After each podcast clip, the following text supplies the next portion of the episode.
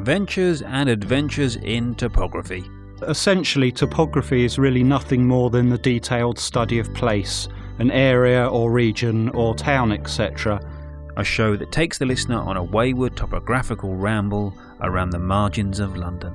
The walker at the edges of the city, the, the, the liminal figure who is not so conceptual in his practice.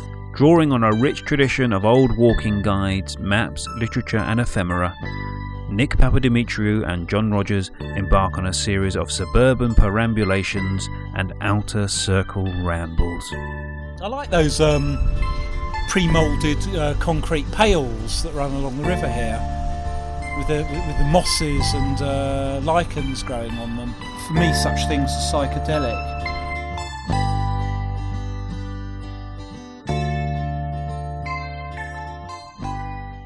Welcome to Ventures and Adventures in Topography on Resonance 104.4 FM with me, John Rogers, and my co host here, Nick Papadimitriou. Hello, evening, Nick. John. Good evening, Nick. How are you? I'm very well, thank you. And I've just about thawed out from our New Year journey to Ilford. Oh, you preempted me there. I, would written this sort of slightly stylish introduction to where we were going today, which maybe I'll just do it anyway to see if we can get away with it. Uh, so uh, you, you, will now be aware that this week's show is about uh, a trip to Ilford where we paid homage to the Eastern Queen as it was christened in the 1920s.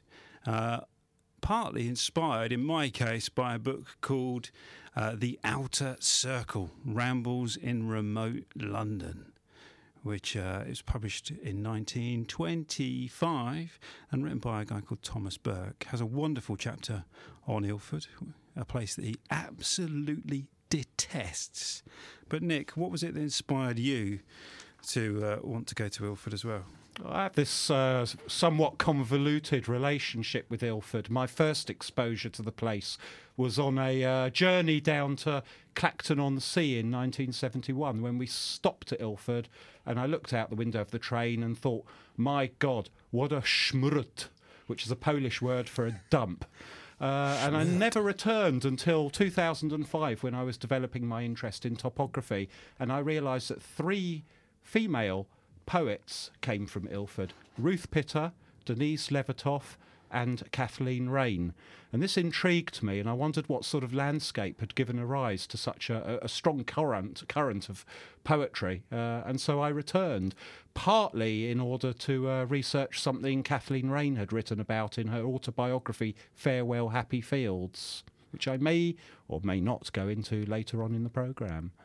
Well, I'll tell you what, could, could we go into it now? Because uh, a running refrain on the field recordings was that you, you would bring up Kathleen Raine's name and you go, but we'll go into that later. And we never did go into it, did we, in the end? Because we sort of gave up in Gants Hill which I think is um, something that possibly happens quite a lot when people find themselves in Gants Hill. But um, yeah, we were diverted and uh, ended up walking through uh, Wanstead to Leytonstone um, and went home for tea and toast or something like that.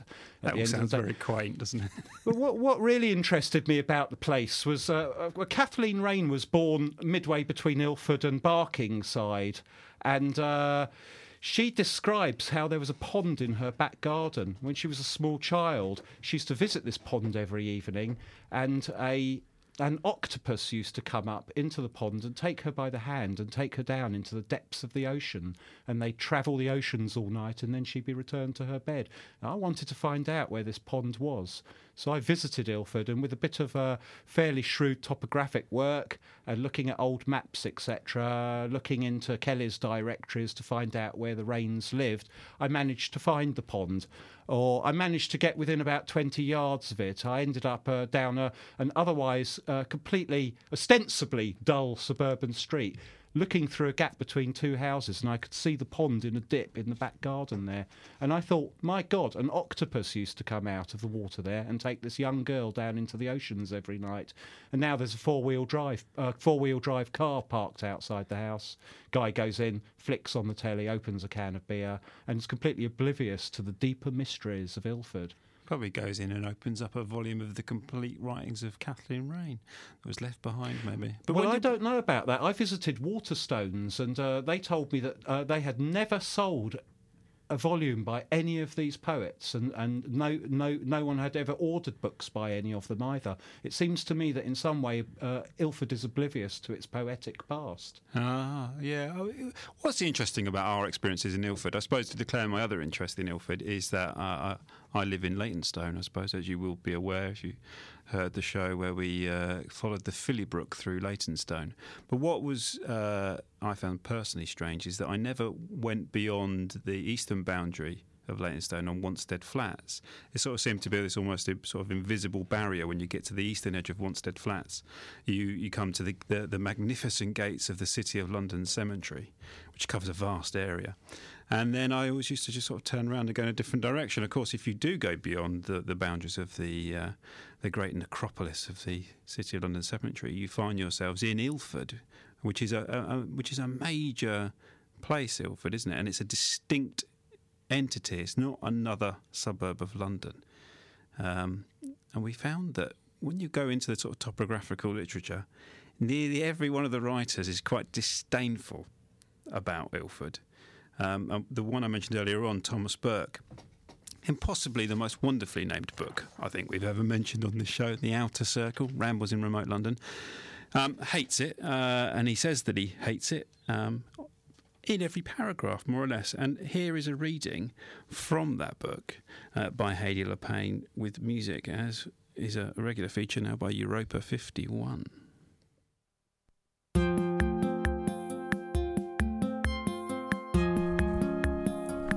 Ilford offers little to the sojourner. It even taunts the eager appetite that he brings. It lacks meat. It has nothing for the voracious traveller to bite upon. Its tones are flat and wan. After Walthamstow, it comes as tepid soda water upon an August noon. Its sorrows and its joys alike seem attenuated. It has not yet found itself. It is uncouth, leggy, plagued with the humours of the gawk. It falls between the shirt sleevedom of Peckham and the jigmanity of Eltham. It has neither the brisk self respect of Brixton nor the go as you pleasery of Upton Park. Being so near the East End, yet of seemly aspect, it gives itself faint airs. This magnificent mixture of metaphors pleases me. It would like to date its correspondence from Ilford, Essex, instead of Ilford, E. Against its unpolished neighbours of the E district, Aldgate, Barking, Stepney, Poplar, Canning Town, it is genteel. Against the wide estates of Essex, it is ignoble. It is at once the patrician of the East End and the blunt democrat of Essex. It tries to look, especially at Cranbrook Park, as though it had been ravaged and brought within the borders of the East End under duress, and it does not succeed. Walthamstow is content with its lot. Ilford wears an expression of unfulfilled desire. It hungers for colour. Even the rush and turmoil about the Broadway have a frigid tone. Yet here, as at Walthamstow, the lilac was in bloom, here were people buying beef and linen and bread. Here were trams and buses and fourth stars. All the external appointments that had rejoiced me in other places. What then was lacking that Ilford should miss the quality of its sister suburbs? I cannot tell. I am not good at subtleties. Make the journey and assure yourselves. I never saw people so half happy from The Outer Circle Rambles in Remote London by Thomas Burke. And at the uh, risk of rubbing it in a little bit at this stage, I must tell you what Kathleen Raine uh, said about it in her autobiography Farewell Happy Fields. And I don't expect I'll approach the quality of reading that we've just heard from Heidi, but here goes. Go for it. The sensibility of an artist or poet cannot grow in a mean underworld and in solitude. It is no wonder that in the Ilfords there are more who fear than desire the stirring of consciousness. Ilford, considered as a spiritual state, is the place of those who do not wish to or who cannot be fully conscious because full consciousness would perhaps make life unendurable.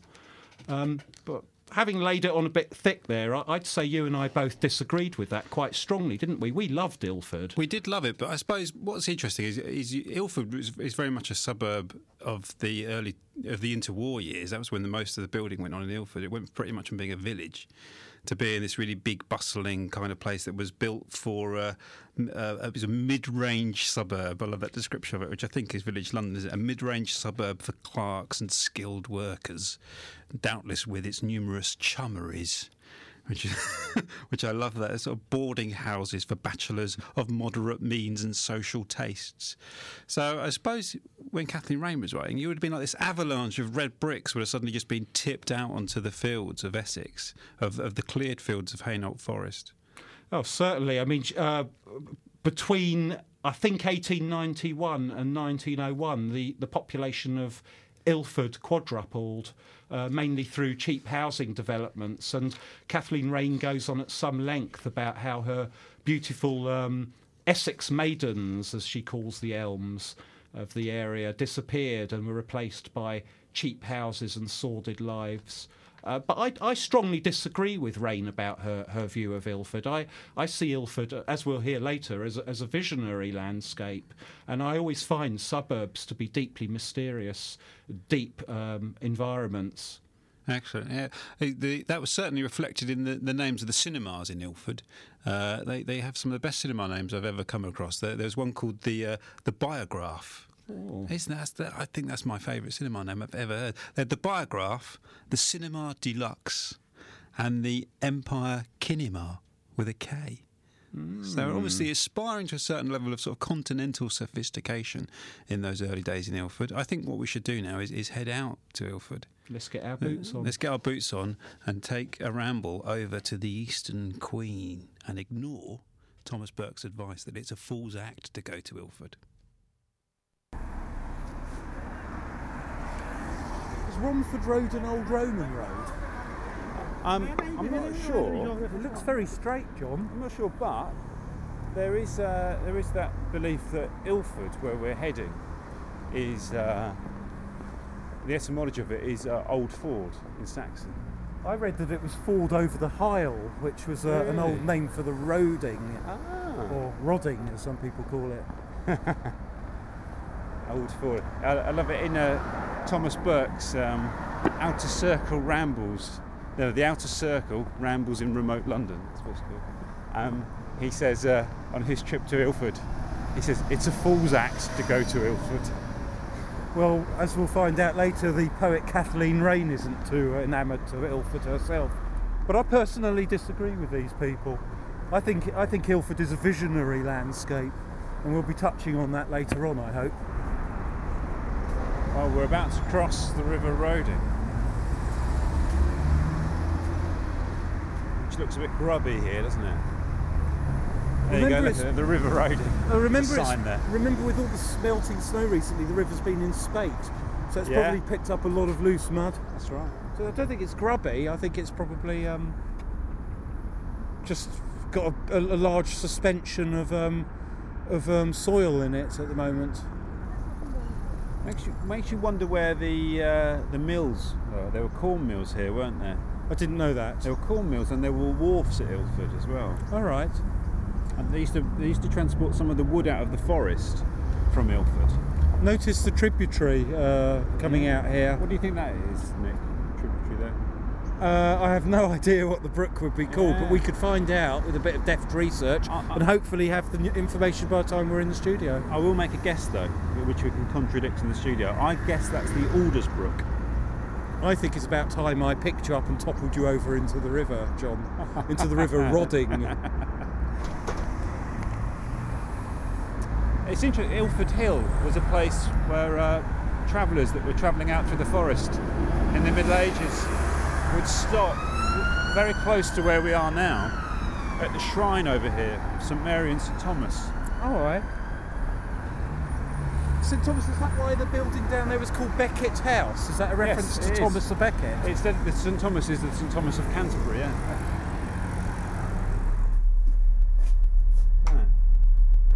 Would you, Adam and Eve? This was a, a leper hospital. That's got flats. Yeah. It was a it was a leper hospital, Was it really? and uh, there's a story of Queen Maud coming out here to wash the feet of lepers. Right. Look at that, though, Nick. The, the bell tower on this old chapel. 12th or 11th century chapel. The Yeah, bell that tower look- is framed by this dirty great skyscraper which is going up behind it. Yeah, I prefer the skyscraper to be honest. I do. Well, I suppose they're both praying to or dedicated to uh, Mammon. One, one god or another, yeah.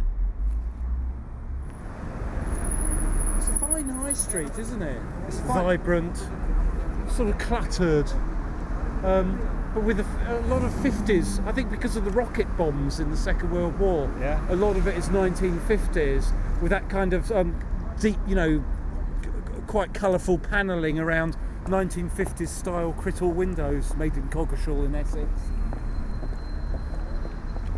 It's a, it's a fine high street, and it was the high street that was one of the things that when people were very critical of it, like in Village London and like Thomas Burke, it was the high street that they singled out for criticism. Yeah, but you know, he's the precursor of the notorious psychogeography sneer, isn't he? you know, this place is a dump. He's the he's the uh, proto psychogeographical sneer. I think the broad distinction between uh, psychogeography and deep topography is that at heart, psychogeography is Christian. It's always dealing with the, the notion of fallen man in his dumpy landscapes, whereas deep topography is essentially tantric. It sees, a, it sees a kind of joyful sexuality in all things, even sewage farms. In fact, particularly sewage farms. I, I can't comment on that. See, here, look, Nick, here's some of the buildings that Thomas Burke would have seen. He thought it was really noisy, but it also he, he, he said it had a very disappointed air about it. I love the way Thomas Burke says that Ilford um, wears an expression of unfulfilled desire. Perhaps we could ask some of the populace. It's, uh, it's uncouth, leggy, plagued with the humours of the gawk. Leggy? I don't think it's leggy enough.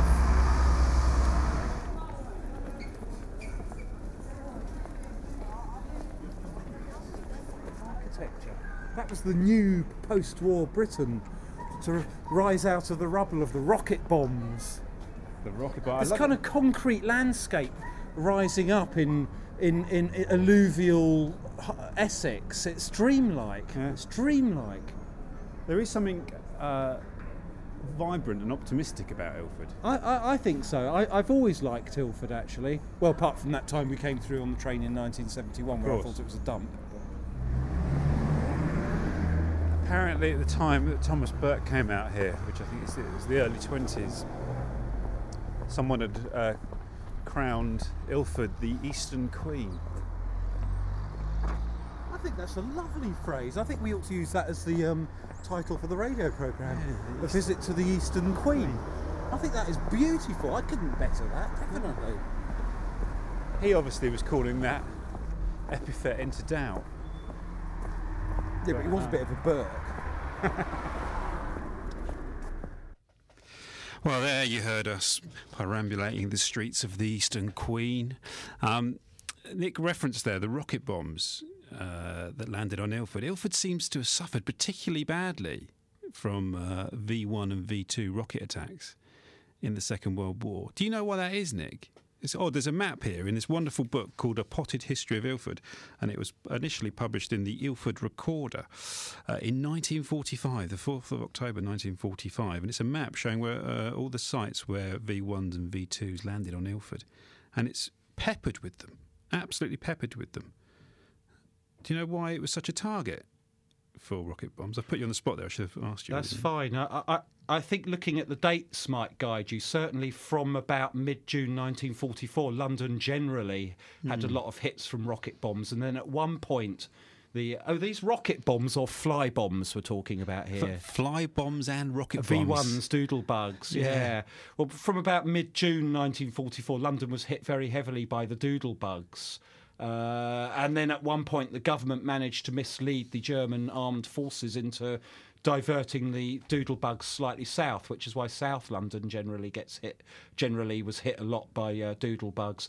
But I suspect that another factor might be uh, belts of anti-aircraft guns and balloons and also mosquito fighter planes bringing down the doodlebugs and them crashing on Ilford and Ilford in a way perhaps being sacrificed for London, which is obviously more important. Uh, certainly, I think it is, but uh, no, I'm only joking. My favourite anecdote from that, favourite anecdote from the rocket bombs attack, my favourite moment during the Blitz, uh, as if I remember it well, something I read in the book. In January 1945, a V 2 uh, fell behind the stage at the Ilford Hippodrome and it burst a water tank above the orchestra. But they carried on playing their performance of Robinson Crusoe. That's the Ilford spirit. Hey, the Ilford fighting spirit. After that, Hitler knew the game was up. Um, and in the First World War, I thought this was interesting. That the very the, the, there were Zeppelin raids over London during the Mm. First World War. Massive Zeppelins, weren't they? They were enormous, great things, 500 yards long or something. And like also flew a lot faster than people realised, about 80 miles an hour. And the first one to be shot down, because we weren't very successful at bringing them down, there was um, a pilot who took off from Ilford. There was a, uh, landing ground number three was established outside Ilford, and the guy was a self-trained pilot. That would be uh, Captain Leefe Robinson, and he shot down the L2 Zeppelin over Cuffley, some miles to the north. Um, Leefe Robinson eventually succumbed to Spanish flu after the First World War and is buried in Wealdstone Cemetery. Um, incidentally, Kathleen Raine ran out into the street and saw the Zeppelin burning in the sky miles away. She thought it was a lot closer than it actually was. And this is a woman who didn't think that there was any visionary component to Ilford. Who amongst us today can say that we've seen a burning Zeppelin tumbling to the ground? Uh, only when Jimmy Page caught fire. Uh, sorry, I just sorry, that, he's never caught fire to my knowledge. Um, we're going to go do a, a very quick kind of quick fire bit of uh, Ilford trivia. Um, Nick, you go first because you, you were the trivia king about uh, two minutes ago. That's because I looked on the Nowhere Guide Cringing Cult of Celebrity website today and I found out a few little interesting tidbits about Ilford. Uh, according to one uh, commentator, Roy Rogers and his famous horse Trigger appeared at the Pioneer Market in the 1950s.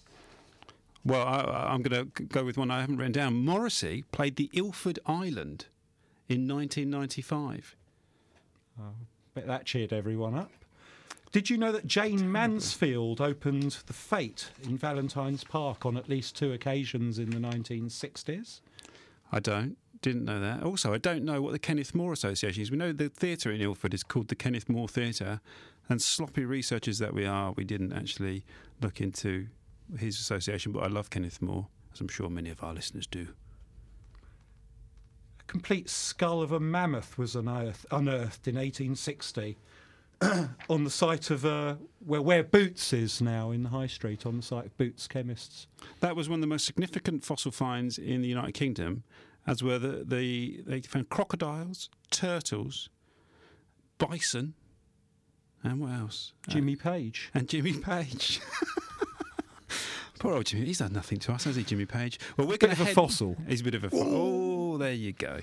Uh, we're going to head back now to the Eastern Queen for a final walk around the streets. Um, we're going to play out with this field recording. Thank you to you for listening. Thank you to Europa 51 and Hayley LePayne. And here we go, back out, trying to find our way into Valentine's Park. And, uh, you know, we get there eventually. Why are you not in any way referring to the fact that you've managed to get us totally lost? I've not got us totally lost. I think you have. I haven't at all. I think you have. Look, I think it's the other, I can hear voices the other side of those houses. I mean, that's the park. Oh, I see. These houses have the kind of look of houses that are near a park. It's that kind of ironwork around the front door, kind of latticey ironwork. Yeah, but I just saw a sign saying "Welcome to Hoddesdon," so I think you've totally misled us. Totally. Well, hopefully you'll see a sign saying "Welcome to Cranbrook Park," because that's the area now that we're Yes, um, uh, entering um, into. Kathleen Raine lived on the Cranbrook estate. It's another one of those little areas, isn't it, where someone could say, "Oh, I'm from Cranbrook," and you wouldn't have a clue. You know, I've, I'd never heard of Cranbrook until I looked at a map to walk over here. The other week and realised that Cranbrook was next to Aldersbrook. But this is the thing about this is the thing about London. If we shift our boundaries a little bit and say this is broadly part of a larger London, is that there's so many places I've not only never visited, but I've never even heard of them. Yeah. And it's the city I've lived in and grown up in all my life. Yeah. So, well, that's the premise of the book that hopefully we'll talk about in the show. You know, um, the outer circle rambles in remote London. And it's that premise that Londoners don't really associate with the neighbouring suburbs. They don't even. A lot of times they don't even know of them. Yes, the idea that London, the uh, centre of the empire, could each actually have its own re- remotenesses, remotenesses. I love that idea of uh, rambles in remote London, remote London. The very idea of there being a remote London. Well, yeah. When you say I've just been to Cranbrook to somebody who lives in Crouch End, I like to tell people I've been to Tokyngton. Tokyngton. I've been to Tokyngton. Well, it's mentioned in the Domesday book. It's just um, north of Wembley. And do you know Bowes Park? I do know Bowes Park. Yes, my mother lived near there. There's a, quite a few places in that book um, that I've never, I've never heard of. It's actually quite cold. My fingers are cold. Yeah, I put my gloves on. I don't generally get cold fingers. Mind you, it is, you know, second of January, so should be cold. I think we- this road is going to go on for miles. We're not going to find a turning into the No, park. no, look, there's a left turning up ahead. Look, see it? About three miles up ahead. Ah, here we go. Here's the entrance to the park. Yes, Mr. Street. Rogers. Yes, Mel- Mr. Melbourne Road. Melbourne Road. Am I right or am I right? You're right that it's a park.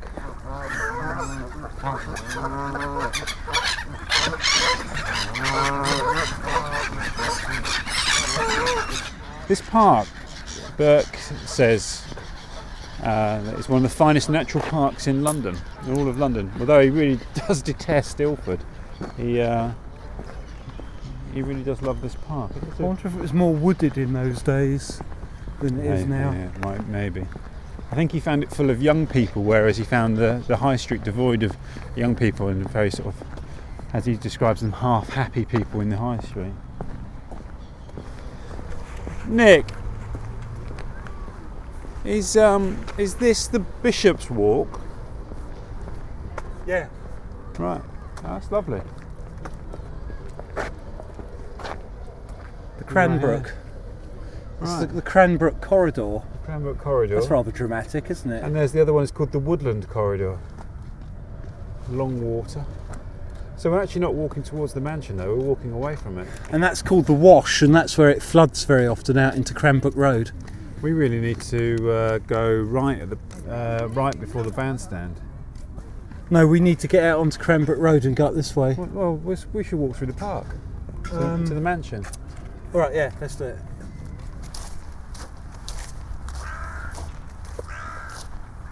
So I've just come across a large, a large stone here in the park near the house, near the large house, Cranbrook House. And there is um, a carved tablet on it, which is very old. The writing's worn away. Now I'm wondering whether this is the stone casket they talked about in uh, Village London, published I think 1880s where uh, a skeleton, a human skeleton, was was dug up in the grounds here near an old stone urn containing human bones as well, and that was buried in a stone casket near the house. The remains, they thought the remains were Roman, and may have had some relationship to uh, Camp, which is not far from here in Barking, on the outskirts of Barking. Well, this, this could well be it all covered in green lichen and bird droppings as well. This is where I need Nick to come and pour cold water on my claims, but he's nowhere to be seen.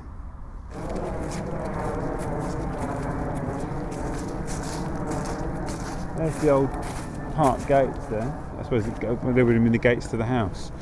When you walk through, Nick, if you were to walk out of those gates, funnily enough, and walk pretty much straight across, you'd end up at uh, Old Wanstead House, which at one point was one of the largest houses in Europe. And that's pretty much straight through there you'd have to cross over the uh, North Circular. No, it wouldn't be the North Circular, would it? Whatever the A road is that comes Would down. it be Eastern Avenue?